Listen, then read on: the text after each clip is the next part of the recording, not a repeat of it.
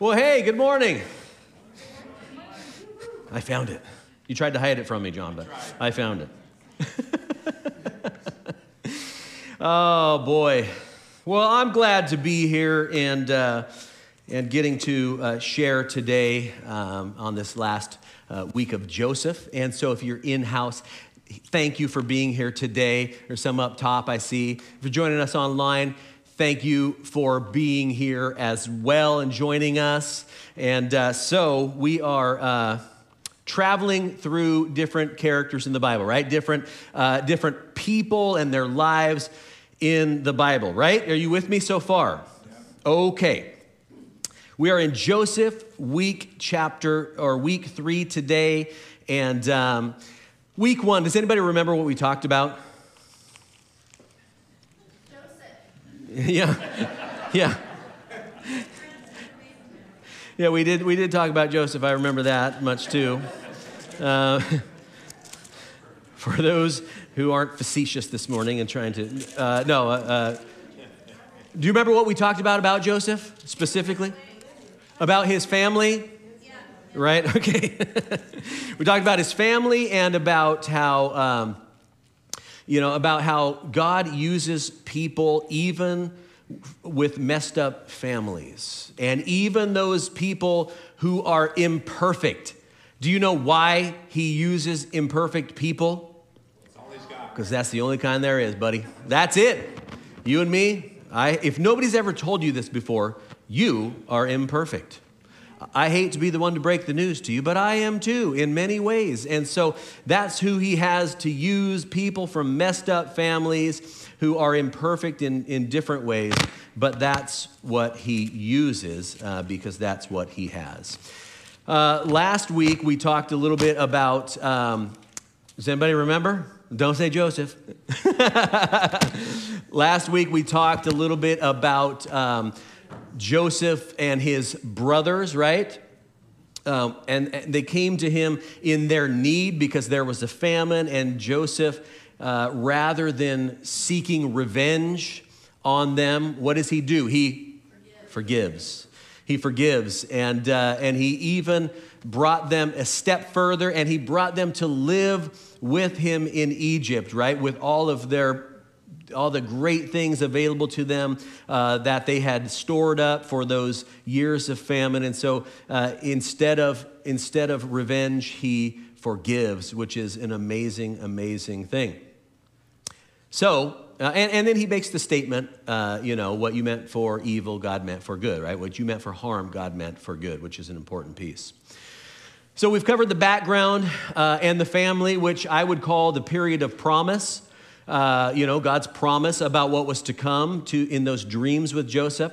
Uh, we've covered the final result uh, of forgiveness in the story and Joseph's leadership as well, which I would call the period of power because he had he was second in command over all of Egypt, so he had power, uh, and, and so that's seeing the promise fulfilled. But this week we're going we're taking a little bit of a step back, and we're going to look at the middle section of Joseph's life.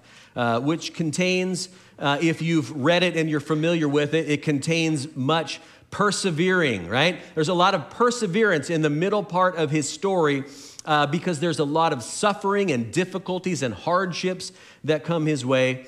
Uh, what this is the period that I would call the period of perplexity because so much happens to him in this time. It's a very difficult time where he had not yet seen those promises fulfilled. And so here he is walking out life, and it was a very difficult time. And I would just say, as humans, we don't like to hear about suffering and hardships and difficulties. Amen? That's probably uh, why Pastor Dave sent me here to talk about it today. No, uh, just kidding, because he's talking about it too in, in Carlton. So uh, we don't like to hear about those things. We don't like to really um, acknowledge that our lives are going to have hardships and suffering and different things like that. And yet, as people, we understand that suffering and difficulties are inevitable. They are inevitable in the totality of our lives, right? We're not always on mountaintops and we're not always in valleys, thank God, right? But we have it all. It's all a part of our life, right? We, it's all part of the experience of life. uh, and we can't escape it. It's inevitable. Now, anybody ever, anybody here ever watch PBS? Two, three, four, five. Okay. Uh, PBS used to have a show on there called The Joy of Painting. Do you remember it? Had a man named Bob Ross, right? Who was the, the, you know, the guy who would do these incredible paintings. Now, I've watched my fair share of these throughout the years, okay? I think they're even, you can stream them somewhere and see all of his episodes of his painting and stuff. Um, but one thing that Bob Ross loved to do was to give us all a heart attack and, uh, and make a, you know, a bold change midway, or even more than midway sometimes uh, in his paintings, right? He, he would he was halfway through and you'd see you know you'd see the back uh, mountain and, and the valley below and all the trees and bushes and stuff and this river that would go through it and stuff and about halfway through or better he would be like he'd be painting and then he'd be like take a step back you know you know get it ready and he'd go let's get a little crazy you remember him you remember he'd say that and, and when he'd say that, you're like, no, Bob, don't do it, you're going to give me a heart attack, Bob, don't do it. And so, you know, he'd get all ready and then he'd take this. I lo- had to look up what it was. It's called a knife. It's a painter's knife. It's that little putty looking thing. What is it? A palette knife. Thank you very much. We have a painter in here. And so the palette knife he would take and he'd just go right down the middle of his painting. You know, and just carve this big long line in it. And you're like, oh, Bob, why did you do that? You know, you're just, and so anyway, he would, he'd cut right down through the middle of it, and you'd be like, he ain't gonna finish this one, you know. And then pretty soon, uh, you know, he'd get his little paints, alizarin crimson or whatever it was that he would use. If you, and then he'd, he'd, he'd put it on there and he'd just pull down. He'd put it on there, he'd pull down, you know, do his little techniques and, and be like, okay, you know, and then pretty soon, you know, five, ten minutes later, it's like gold, you know? You're like, it looks like the rest of the painting was supposed to be with that, right? And so he always worked his magic and these bold changes in the middle, or, you know, even sometimes further than the middle of it, they were, they look like they were meant to be the centerpiece of the painting all along. You ever, are you with me here? That guy was amazing with that. And so I kind of see Joseph's life like this as I was thinking about it. You know, his life uh, is like a series of bold hardships scratched uh, into the canvas of his life, only to see it all come together as a finished work, exactly as it needed to turn out. Right? That's the way his life was like. And so I wonder if we can take something away from that as well, right? From hardships that come along in our lives too. Joseph, we can look to him, and he's a great example of a man who trusted God and persevered in the difficult circumstances of life, in the, scra- the bold scratches of life, right? Now, he never got to read what Jeremiah wrote to the exiled Jews in Babylon, right? In Jeremiah 29, to seek the peace and prosperity of the city to which I have carried you into exile. Pray to the Lord for it, because if it prospers, you will prosper too, right? That's what Jeremiah wrote. Well, you know, that never joseph never got to read that and joseph never got to see what peter wrote uh, in his in 1 peter chapter 2 where it talks about submitting to the for the lord's sake to the authorities and that by doing this it silences the ignorant talk of foolish men to show proper respect for everyone he writes to fear god to love the family of believers and to honor the king, all things that Peter wrote to these exiled Jews. Well, he never read those things. Joseph never got to read those things uh, or those instructions that were written, but frankly, he in many ways lived out those same principles, right? We see him living out those same principles and putting them into practice in his own life, even when circumstances looked bad for him, even when they were unfavorable and difficult. And what we see is that he sought the betterment of whatever place and situation that he was in. You know, I don't know if you're like me, maybe you've done this before in life. You know, when I remember early on in ministry, uh, there were some places that I went that uh, I was looking for a way out. I was looking for a quick way out. I was discontent with where I was at frankly, you know, comparing it to other places and other people. And I've been to some pretty small towns in ministry. And, uh, and so, you know, oftentimes that caused me to look somewhere else and say, man, if I was there, that would be better. If I was in this, it would be better. And so I would always be looking to something else. Uh, early on in, in ministry, I remember. And, uh, and, and that's kind of, it, it, it made me discontent with where I was at and the people that I was serving in ministry. Well, there's a great American singer and songwriter from the 1980s, and his name's Bret Michaels. And he penned, some of you know who that is. He penned the lyrics to his band's first song on their first album. Came out in 1986. I was about 11 ish, 12 maybe. Uh, and those words were this Sometimes a rainbow, baby is better than a pot of gold. You know, when I was 11, I had no idea what that meant, and it didn't matter to me. I just liked rock music, right? That's what I grew up listening to. And, uh, and here's what I here's what came to my mind. Sometimes those lyrics will come to my mind, and I'll think about them. And here's what really opened up to me as I was thinking about this: that um, what I was looking at in those times when I would go on churchstaffing.com and look around, you know, look around the country, see what was going on. Uh, that was a quick way out. I was looking for a quick way out. But let me just tell you, a quick way out would have been no good for me. It would not have been any good for me because what I really needed was the difficulty of staying the course and weathering the storm to come out the other side to see the rainbow, right? And so quick pots of gold are far, they're of far less value to us than rainbows that we find after weathering difficult circumstances. Maybe you've been in a circumstance that you wanted out of quickly, but I can tell you it's not as good for you as walking through and seeing yourself through. Like God's gonna see you through that difficult time. The things that you will learn, the way that you will grow, ultimately is of far more value than immediately getting what you want. Maybe you've been there too. Anybody? So Paul makes it pretty clear in his letter to the Philippians that he found contentment in every circumstance because in Christ he had the strength to do all the things that he was called to do. And in every circumstance, he found a reason to rejoice, and he also found a purpose in the midst of that circumstance. And Joseph seems to do the same thing as we read through his life.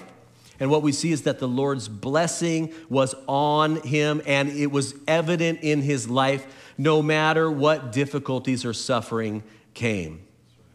So, again, suffering is inevitable. Difficulties are inevitable. And in fact, they're more than inevitable, they're part of the deal, right? They're part of the deal, and they should not be viewed in the Christian's life as a mystery.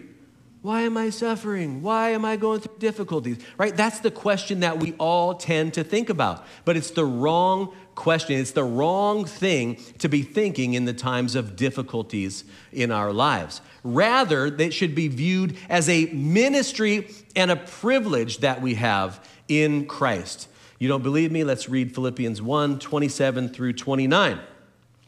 Paul writes to the Philippian believers and he says, Above all, you must live as citizens of heaven, conducting yourselves as the, uh, in a manner worthy of the good news about, the, about Christ. Then, whether I come and see you again or only hear about you, I will know that you are standing together with one spirit and one purpose, fighting together for the faith, which is the good news. Don't be intimidated in any way by your enemies. This will be a sign to them that they are going to be destroyed, but that you are going to be saved, even by God Himself. For you have been given not only the privilege of trusting in Christ, but also the privilege of suffering for Him. We are in the struggle together. You have seen my struggle in the past. You know that I am still in the midst of it. Paul and the Philippian believers were in this struggle together to suffer due to their faith, because of their faith. And I would contend that we still live with this privilege, with this ministry today as a believer.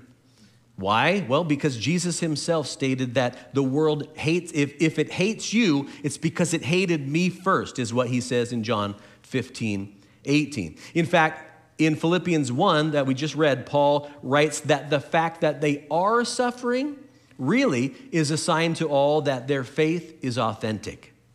So beware if your faith doesn't cost you anything, because scriptures are clear that it will cost those who follow Jesus. I know that's not what we want to hear all the time, but it's a fact and it's real. In 1 Peter, we see Peter writing to an exiled, to all of the exiled Christians who were scattered uh, and suffering in Asia Minor.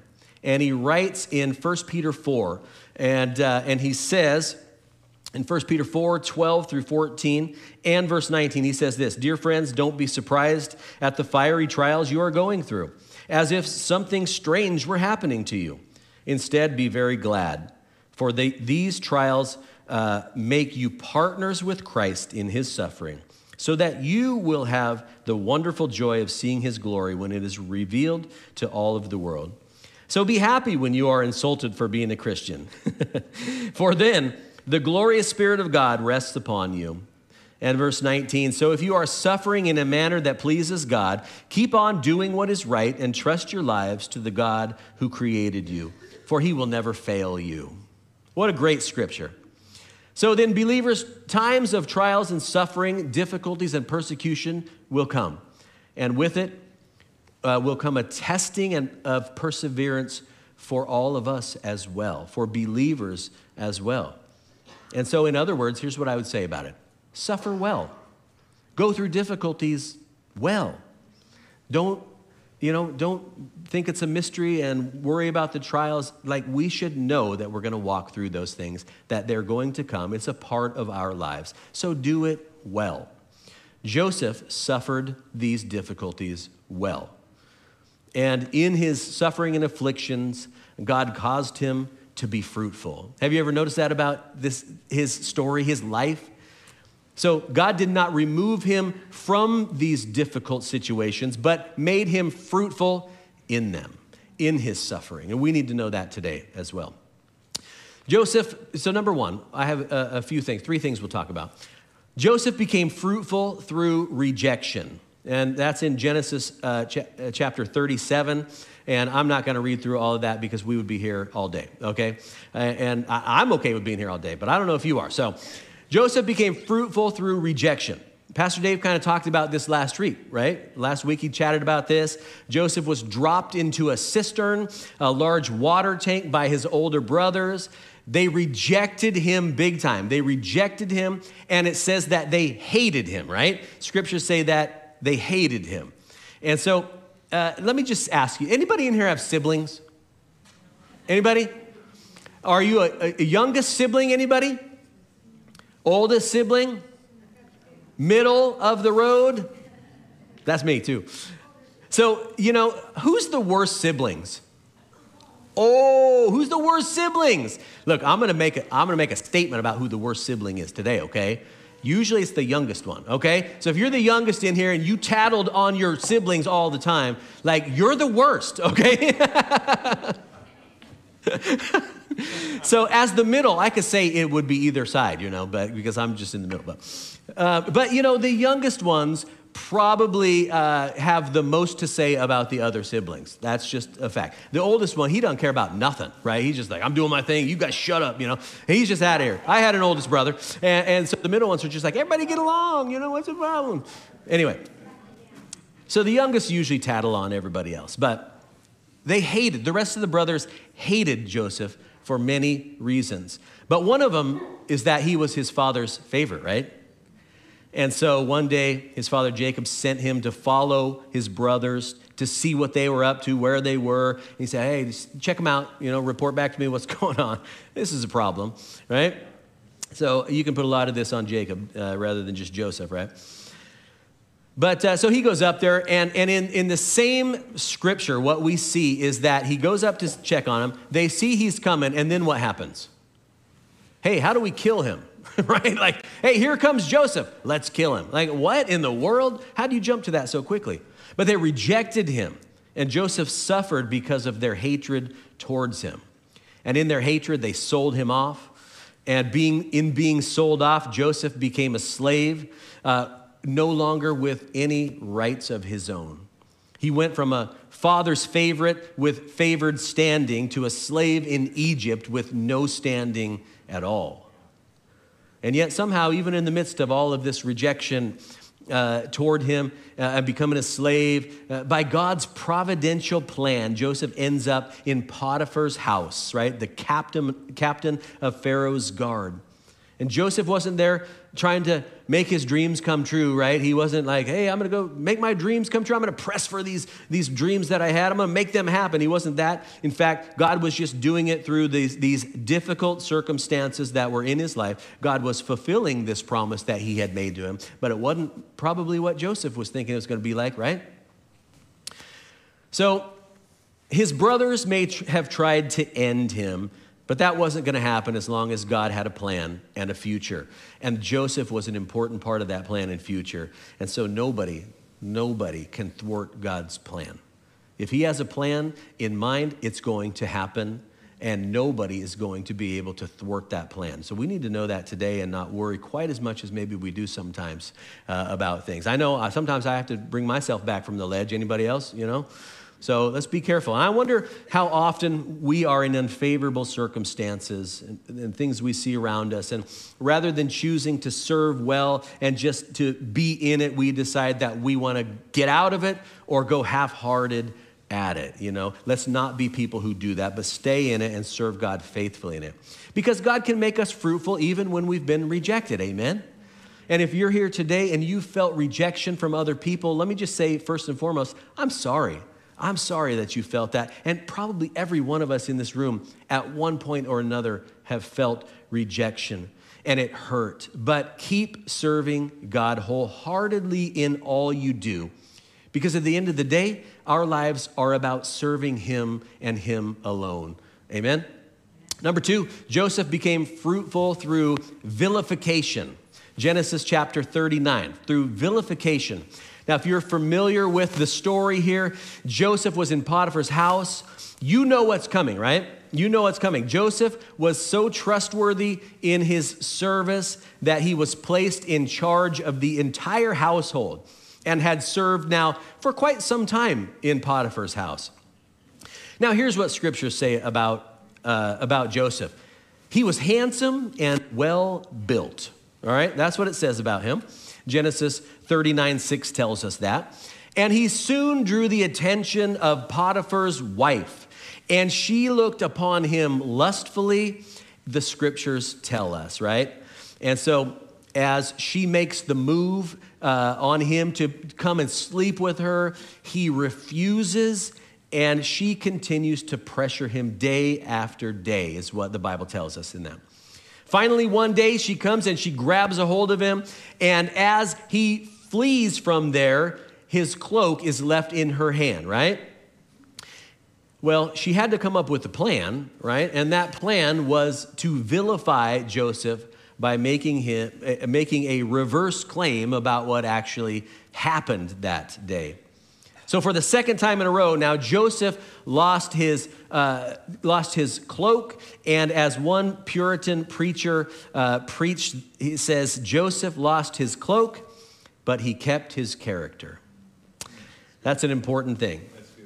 So as a result, Potiphar was furious. In fact, that's the word that he uses. He was furious at Joseph over this vilification of him is untrue, but, uh, but he was furious and he threw him into prison.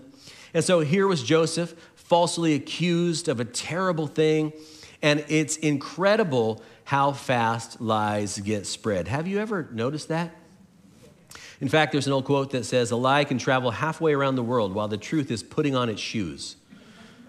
right? That's a fact. Man, it's so true. So be careful what you say. Be careful what you spread around. Let's be people who are cautious and careful about what we choose to uh, listen to and then spread around to other people. Because the tongue, James says, is like a fire that can set a whole forest ablaze. So it's how lives get ruined uh, and people get vilified, often falsely. So again, Joseph was in prison, right? Going from the favorite son to the favorite slave, to the favorite overseer, to what we will see him next as the favorite prisoner. Right? So, lastly, he became fruitful through, through abandonment. Genesis 39, uh, the last portion of it. He became fruitful through abandonment. So here he is in prison. He's abandoned by the high ranking official that he had served for several years now, faithfully, and done a great job. But here he is abandoned now. And maybe you know what it's like to be abandoned or left behind by someone who said they would be there for you. Maybe a parent who left when you were young, maybe a spouse who walked away when the going got tough. Let me just say, people will abandon us at times. But God goes with us and shows his faithfulness to us all. Genesis 39 21 tells us that the Lord was with Joseph in prison and showed him his faithful love. That's in the NLT. I love that part. God, the Lord was with Joseph in prison and showed him his faithful love. Listen, sometimes people will abandon, sometimes people will leave, sometimes people will reject, but God does not. So soon, Joseph was placed in charge of all of the other prisoners, and everything that happened in there, uh, he had great favor with the prison warden or whoever his job was called then, right? So he had great favor with him. The Lord continues making all the difference in Joseph's life as Joseph keeps persevering in whatever comes his way right? Ultimately, Joseph is in prison for a while. He's seemingly forgotten. He's learning to wait again. That seems to be, you know, Joseph's life. Something happens, you wait, right? You wait it out. You trust God in it. Could it be that sometimes we encounter hard times in life because God is building us from the inside out? Could it just be that? That He's building us from the inside out, right? Not a quick out, but He's building something in us character, maybe to grow for what is ahead that uh, we have to wait for in the here and now. And maybe that feels like we're abandoned sometimes, but it's not. He's growing something inside of us. So, something for us to consider. Joseph probably would have preferred getting out quickly, I, would imagine, right? Like most of us. Uh, but the pathway ahead uh, you know, this was important for what was ahead for Joseph. And so he made the most of his current condition, right? He made the most of every uh, specific place that he was in. He just did it for God, and God grew and made him fruitful in it. So, you know, have you ever seen Joseph, King of Dreams? Maybe the, the DreamWorks uh, cartoon, uh, whatever it is. Have anybody ever seen that? Right? He's in there, he's, he's, uh, he's in prison, and he, and, he, and he grows a tree and stuff like that. So, you know, it's a, it's a great reminder that in the midst of these times, right, who knows? The song that Joseph sings in that is, You know better than I, right? And God knows better than we do what we need for what's ahead. It might be difficult, but He does know what we need for what's ahead. Charles Spurgeon is quoted as saying, The Lord was with Joseph nonetheless when he was cast into prison. He knew God was with him in prison, and therefore he did not sit down sullenly in his sorrow, but he bestirred himself to make the best of his afflicted condition. Joseph would go on ultimately to interpret two other dreams of prisoners, and then ultimately he would also interpret Pharaoh's dream that came, right? Uh, and so nobody else could do so, but Joseph did. And all of this while on the outside looking like a forgotten man. All of these years were years of God fulfilling his plan to save the Israelite people, that they might have a hope and a future ahead. And that's exactly what happened. And let me just say God's plan is much greater than you or I merely as individuals.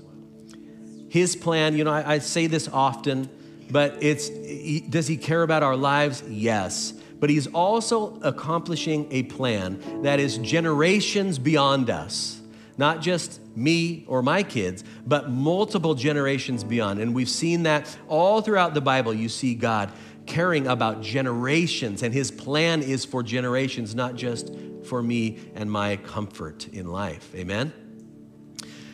So, waiting's hard. Anybody know that? Waiting is hard. Let me tell you, I do bird photography. I try.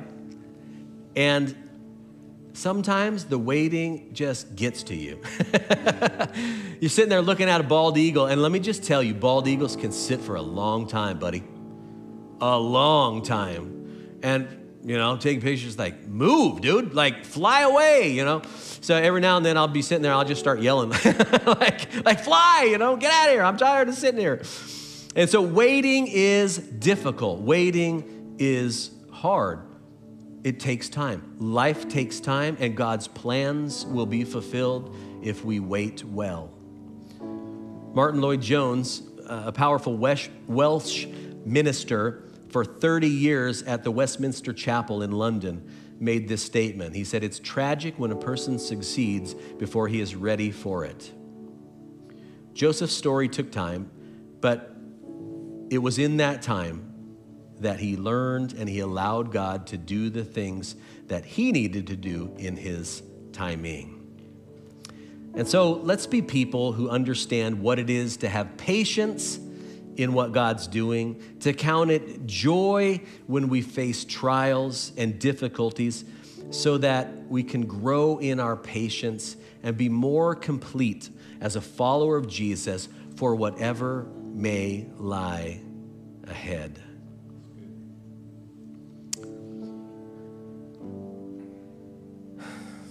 Will you pray with me?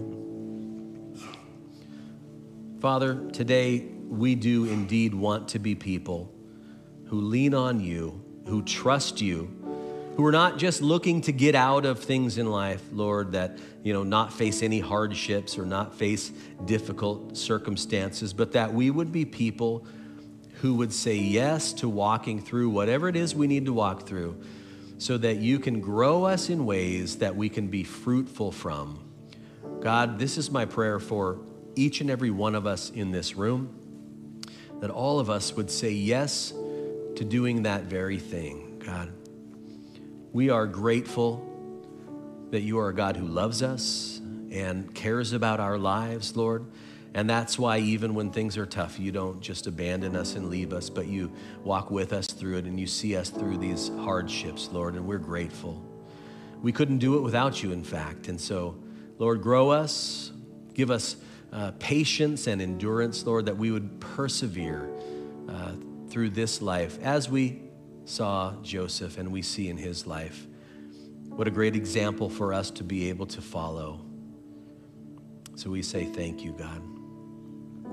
God, today, if there be anybody in here who's far from you, who's needs to, uh, uh who's been walking life on their own or doing it on their own, but but far from you, God, who has not surrendered to you and your lordship, Lord. If you're speaking to somebody today and drawing hearts to yourself, God, we pray today that you would uh, speak your truth. God, speak the truth uh, of your word through your Holy Spirit. God, that anybody be far from you, they would repent of sin and turn to you and say yes to your lordship, to the lordship of Jesus Christ in life, and to start that relationship today. And so, Lord, that's our prayer every week. You'd bring people who are far from you close to you, bring them into relationship with you, God. Lives changed and transformed for your glory. And so, Lord, thank you again for today. You guide us and lead us this week in Jesus' name? Amen. Amen. Well, listen, hey, we have uh, served the city coming up, right? We talked about that uh, beforehand. two weeks away. Serve the City is two weeks away. Sign up today. Go out to the uh, into the lobby at the Connect desk, uh, or you can also sign up online. Uh, but we would ask that you do sign up. You don't just say, "Well, I'm going to be there," and just show up. We we need to kind of know how many people are going to be there. So if that's you, please sign up today.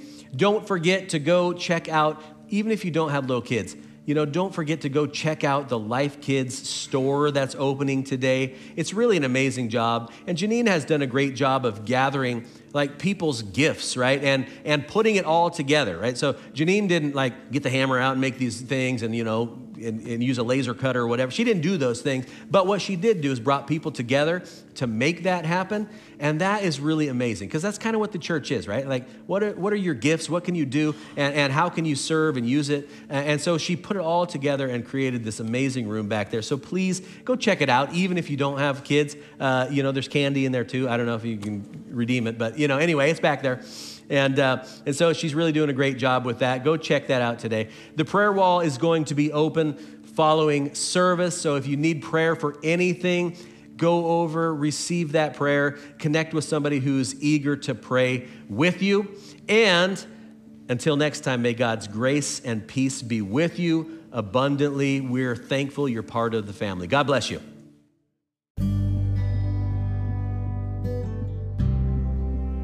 Hey guys, this is Pastor Dave. I just want to say thank you for joining us today for this podcast. You know, at Family Life Church, our vision is to create a safe, authentic environment where people connect with Jesus. And we don't believe it's an accident that you joined us today. You know, if this message meant something to you, we would love to hear from you.